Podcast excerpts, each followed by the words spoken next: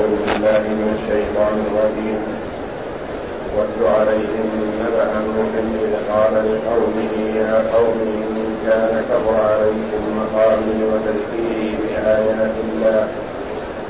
فعلى الله توكلت فأجمعوا أمركم وشركاءكم ثم لا يكن أمركم عليكم غمة. ثم اقضوا إلي ولا تنظرون. فإن توليتم فما سألتكم من أجر إن أجري إلا على الله. وأمرت أن أكون من المسلمين. فكذبوه فنجيناه ومن معه في الفلك وجعلناهم خلائف وأخرجنا الذين كذبوا بآياتنا فانظر كيف كان عاقبة المنذرين يقول الله جل وعلا واتل عليهم نبأ نوح إذ قال لقومه يا قوم إن كان كبر عليكم مقامي وتذكيري بآيات الله فعلى الله توكلت فأجمعوا أمركم وشركاءكم ثم لا يكن أمركم عليكم غمة ثم اقضوا إلي ولا تنظرون.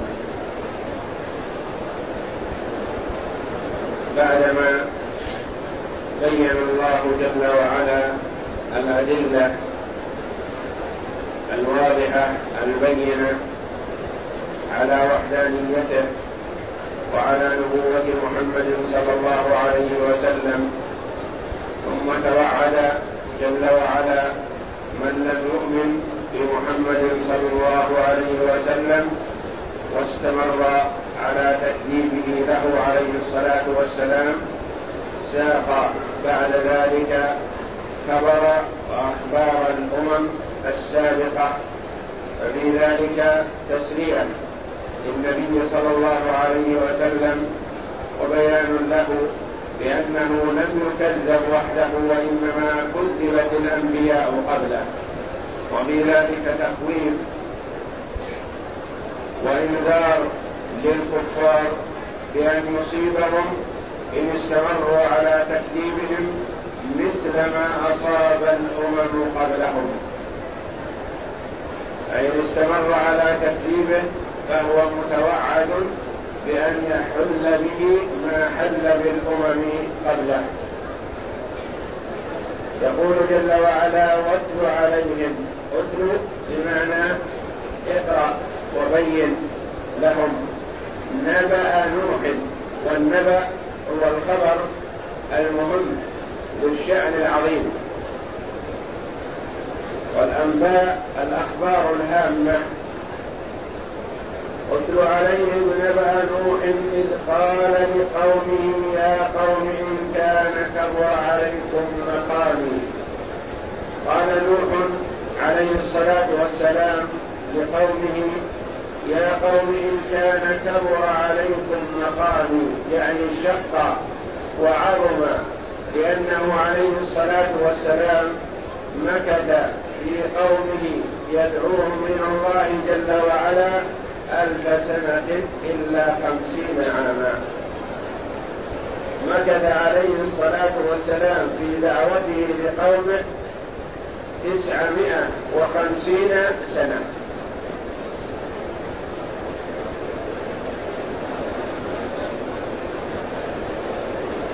فكانت أعمار الأمم السابقة قبلنا تطول وتزيد عن ألف سنة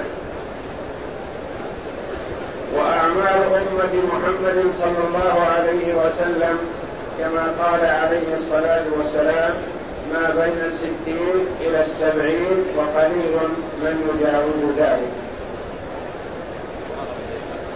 ولذا سأل رسول الله صلى الله عليه وسلم ربه لأمته ألا تسبقها الأمم السابقة بكثرة الأعمال الصالحة بسبب طول أعمالها وقصر أعمال أمة محمد صلى الله عليه وسلم.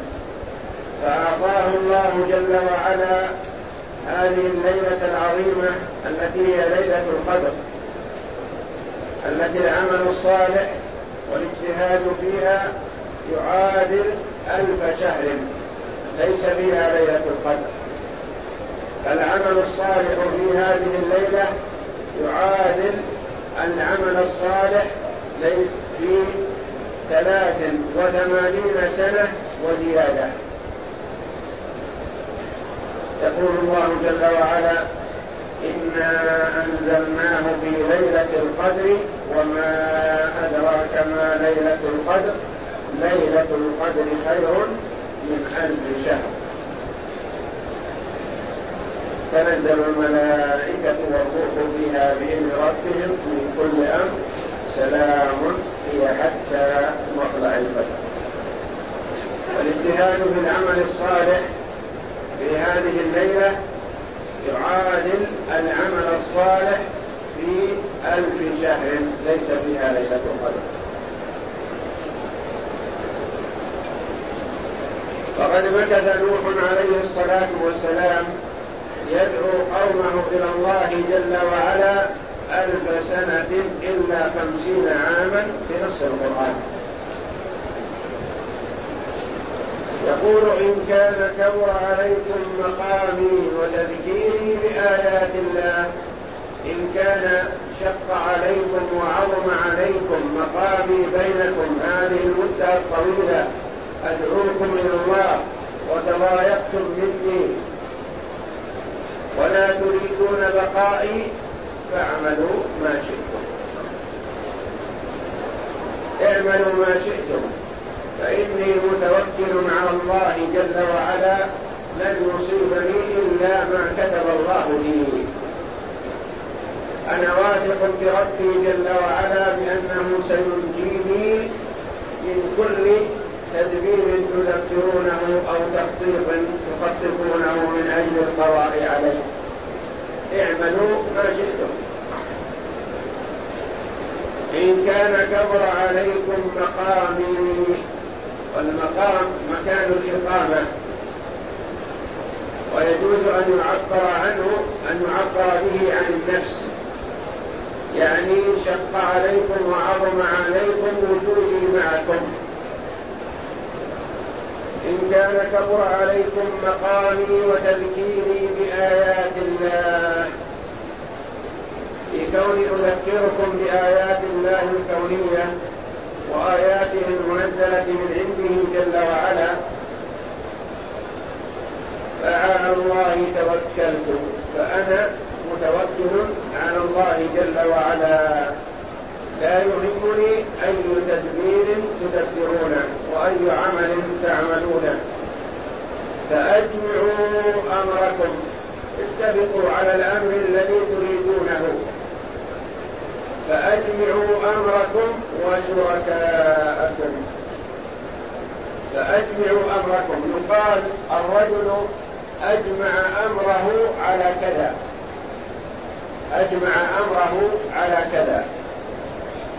إذا كان متردد بين عدة أمور مثلا يعمل أو لا يعمل يذهب أو لا يذهب يتصرف كذا أو يتصرف كذا ثم عزم على واحد منها يقال أجمع أمره يعني كان عنده تردد بين عدة أمور فجمعها كلها في أمر واحد عزم عليه. فأجمعوا أمركم أي اتفقوا على أمر واحد من الأمور الذي تريدونه. فأجمعوا أمركم وشركاءكم. شركاءكم المراد بهم آلهتهم التي يعبدونها من دون الله. وهذه لا يراد جمعها. وإنما أجمعوا أمركم وادعوا. شركاءكم فشركاءكم منصوب على قراءة الجمهور فأجمعوا أمركم وادعوا شركاءكم. من باب السخرية بهم. اتفقوا أنتم وآلهتكم واسألوهم أن يدلوكم على الصواب الذي تريدونه. وهي أصنام لا تنفع ولا تضر. فأجمعوا أمركم فكركم وما تريدونه وادعوا شركاءكم. فأجمعوا أمركم وشركاءكم ثم لا يكن أمركم عليكم غمة لا تخفونه وتدبرون لي بالخفاء بل دبروا لي في الظاهر شيان عندي أن يحصل مني جزع ولا فرار. ولا خوف منكم. أي شيء تتفقون عليه أظهروه. ولا يهمني ذلك لا تخفونه عني أو يخفيه بعضكم عن بعض وإنما أظهروه. والغمة الشيء الخفي فإن غم عليكم الهلال. فاقدروا له. أو فأكملوا العدة ثلاثين يوما. فإن غم عليكم معنى غم يعني خفيا ولم يظهر ثم لا يكن أمركم عليكم غمة لا يكن خفاء أظهروا ما شئتم وما تريدون أن تفعلوه نحوي. ثم لا يكن أمركم عليكم غمة ثم اقضوا إلي ولا تنظرون. اقضوا. أنجزوا ما تريدونه نحوي من قتل أو حبس أو غير ذلك أي شيء تريدونه. فإني متكل على الله لن يصيبني من الله لن يصيبني إلا ما كتب الله لي. ثم اقضوا إلي ولا تنظرون لا تمهلوني. لا تخفوا الأمر أظهروه واقضوا بما تؤملونه وتريدونه. فلن يهمني ذلك.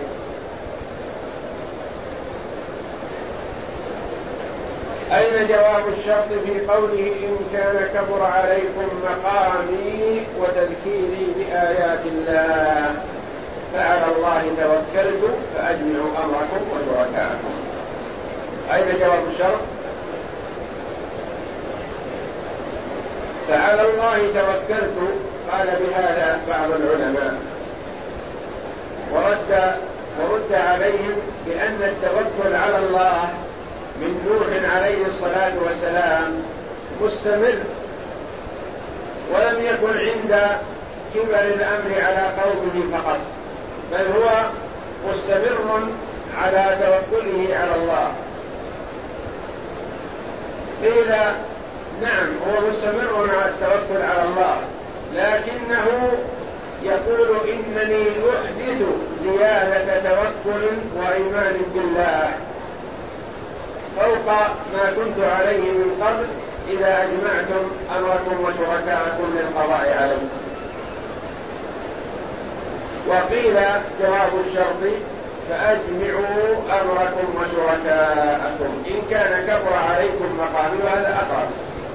إن كان كبر عليكم مقامي وتذكيري بآيات الله فأجمعوا أمركم وشركاء وادعوا شركاءكم للاستعانة بهم إن كان كانوا يستطيعون الإعانة بشيء.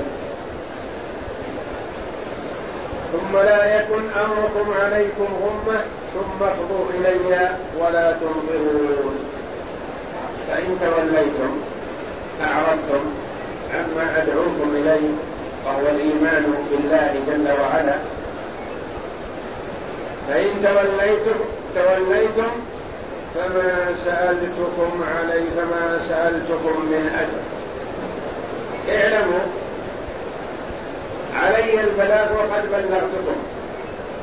علي البلاغ وقد بلغتكم. فإن لم تقبلوا ما بلغتكم به فقد أديت ما علي. ولم يبق لي شيء ضائع. لو كنت أطلب منكم الأجرة على التبليغ لقلتم حرص من أجل أخذ الأجرة. وأنا لا أسألكم أجرا على تبليغي. فقد أديت ما علي وحصل لي ما أريد.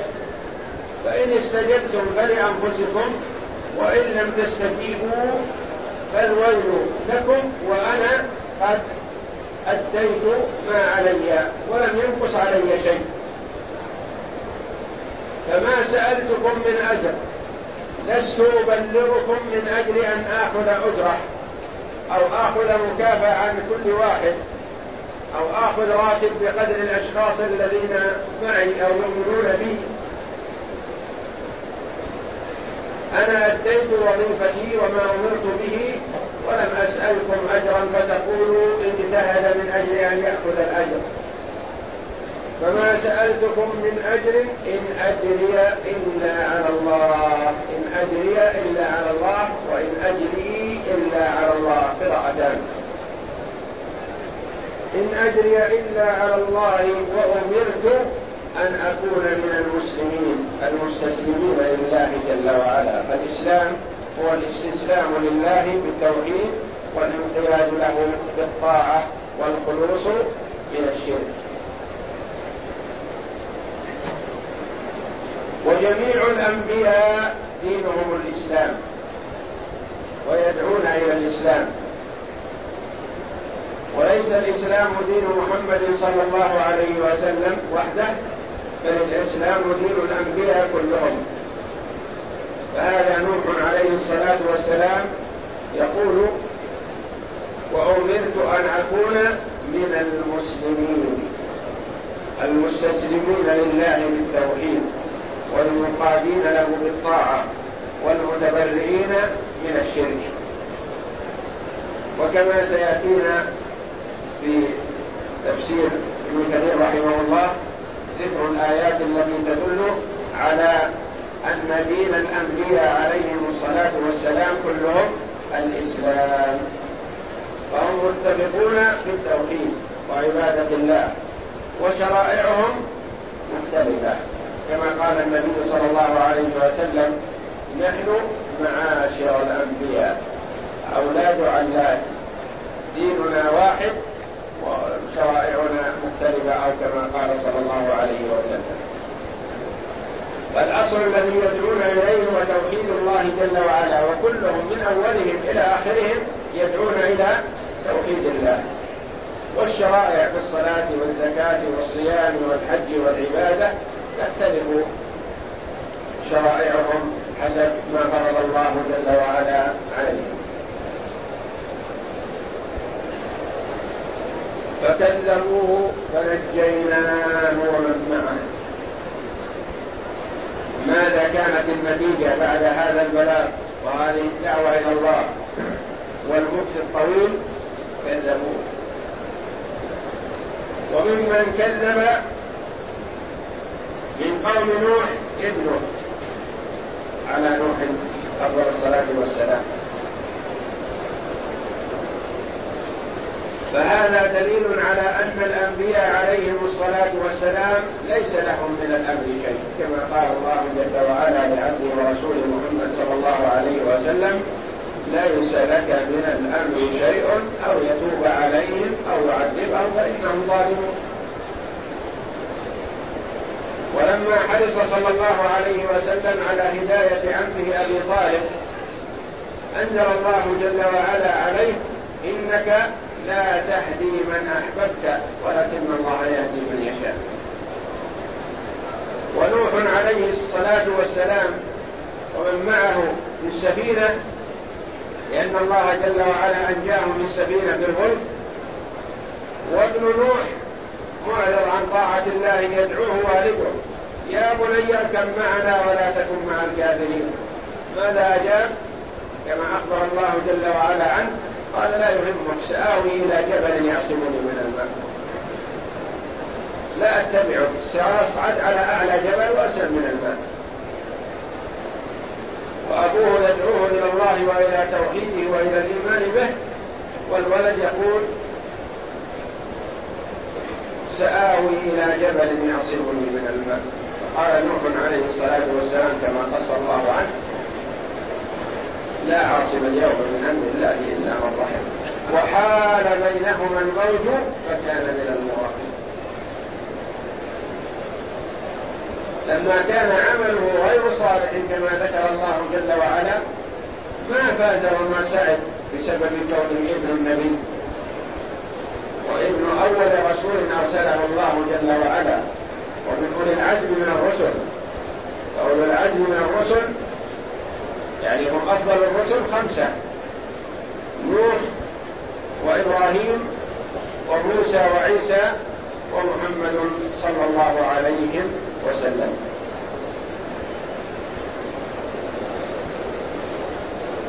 فكذبوه فنجيناه ومن معه يعني من آمن به.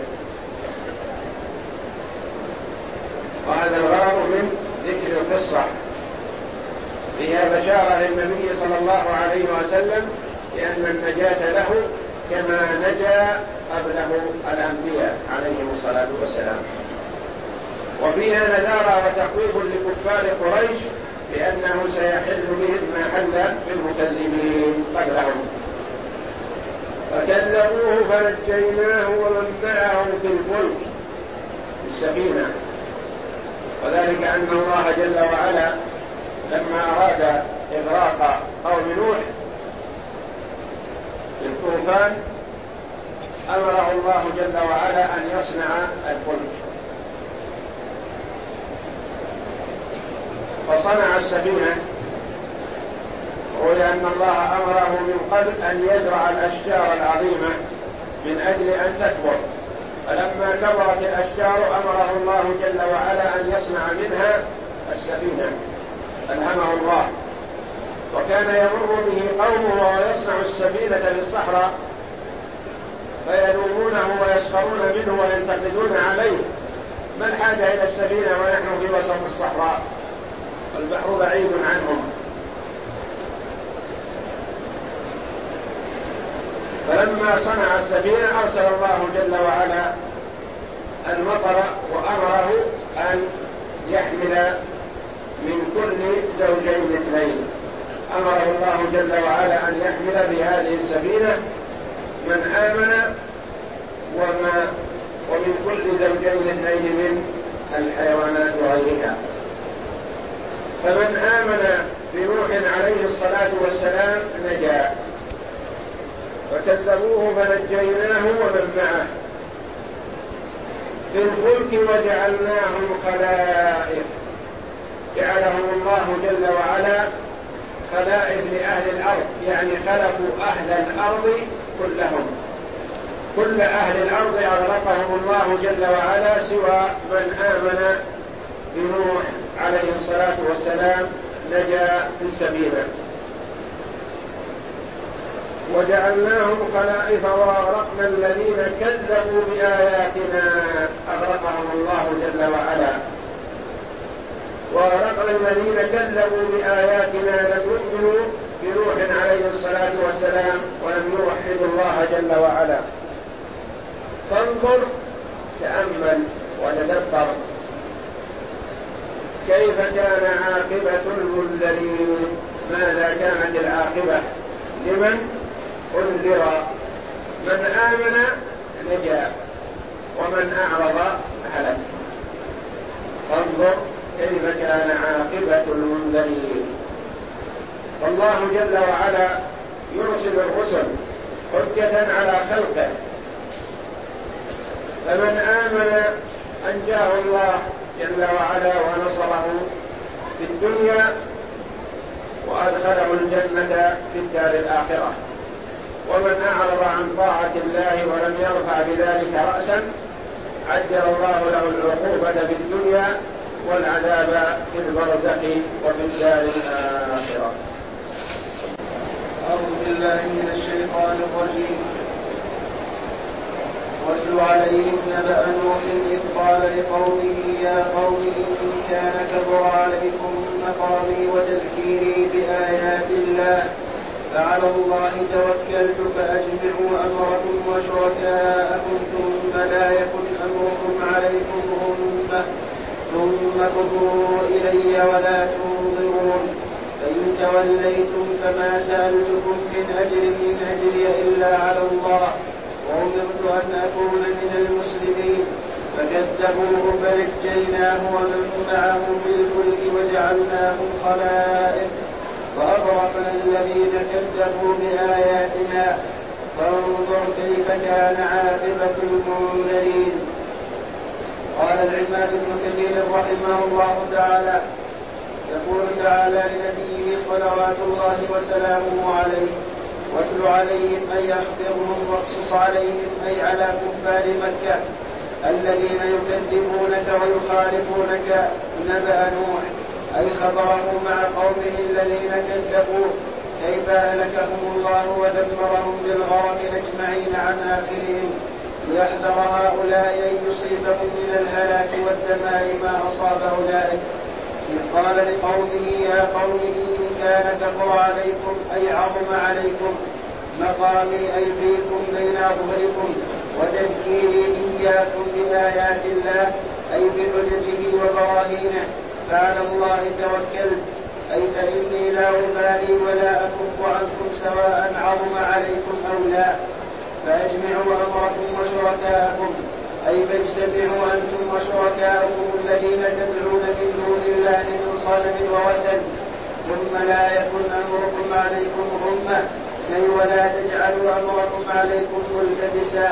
بل افصلوا حالكم بل افصلوا حالكم معي فإن كنتم تزعمون أنكم محقون. فقضوا إلي ولا تنظرون. أي ولا تؤخروني ساعة واحدة أي مهما قدرتم فافعلوا فإني لا أباليكم ولا أخاف منكم لأنكم لستم على شيء كما قال هود لقومه إني أشهد الله واشهدوا أني بريء مما تشركون من دونه فكيدوني جميعا ثم لا تنظرون إني توكلت على الله ربي وربكم الآية. وقوله فإن توليتم أي كذبتم وأدبرتم عن الطاعة فما سألتكم من أجر أي لم أطلب منكم على نصحه إياكم شيئا إن أجري إلا على الله وأمرت أن أكون من المسلمين أي أي وأنا ممتثل ما أمرت به من الإسلام لله عز وجل والإسلام هو والإسلام هو دين الأنبياء جميعا. من أولهم إلى آخرهم وإن تنوعت شرائعهم وتعددت مناهلهم كما قال تعالى لكل جعلنا منكم شرعة ومنهاجا وقال ابن عباس سبيلا وسنة فهذا نوح يقول فهذا نوح عليه الصلاة والسلام يقول وأمرت أن أكون من المسلمين وقال تعالى عن إبراهيم عليه السلام الخليل إذ قال له ربه أسلم قال أسلمت لرب العالمين ووصى بها إبراهيم بنيه ويعقوب يا بني إن الله اصطفى لكم الدين فلا تموتن إلا وأنتم مسلمون. وقال يوسف عليه السلام رب قد آتيتني من الملك وعلمتني من تأويل الأحاديث فاطر السماوات والأرض أنت ولي فاطر السماوات والأرض أنت ولي في الدنيا والآخرة توفني مسلما وألحقني بالصالحين وقال موسى عليه الصلاة والسلام يا قوم إن كنتم آمنتم بالله فعليه توكلوا إن كنتم مسلمين. وقالت السحرة ربنا أفرغ علينا صبرا وتوفنا مسلمين. وقالت بلقيس رب إني ظلمت نفسي وأسلمت مع سليمان لله رب العالمين. وقال تعالى إنا أنزلنا التوراة فيها هدى ونور يحكم بها النبيون الذين أسلموا. وقال تعالى وإذا أوحيت إلى الحواريين أن آمنوا بي وبرسولي قالوا آمنا واشهد بأننا مسلمون. وقال خاتم الرسل وسيد البشر صلى الله عليه وسلم إن صلاتي ونسكي ومحياي ومماتي لله رب العالمين. لا شريك له وبذلك أمرت وأنا أول المسلمين. أي وأنا أول المسلمين أي أولهم من هذه الأمة. وإلا فقبله الأنبياء عليهم الصلاة والسلام. أي من هذه الأمة. ولهذا قال في الحديث الثابت عنه صلى الله عليه وسلم نحن معاشر الأنبياء أولاد علاء وديننا واحد. أي وهو عبادة الله وحده. لا شريك له وإن تنوعت شرائعنا وذلك معنى قوله أولاد علات وهي السفينة وجعلناهم خلائف أي في الأرض وأغرقنا الذين كذبوا بآياتنا. فانظر كيف كان عاقبة المنذرين أي يا محمد أعلم وصلى الله وسلم وبارك على عبده ورسوله وعلى آله وصحبه أجمعين.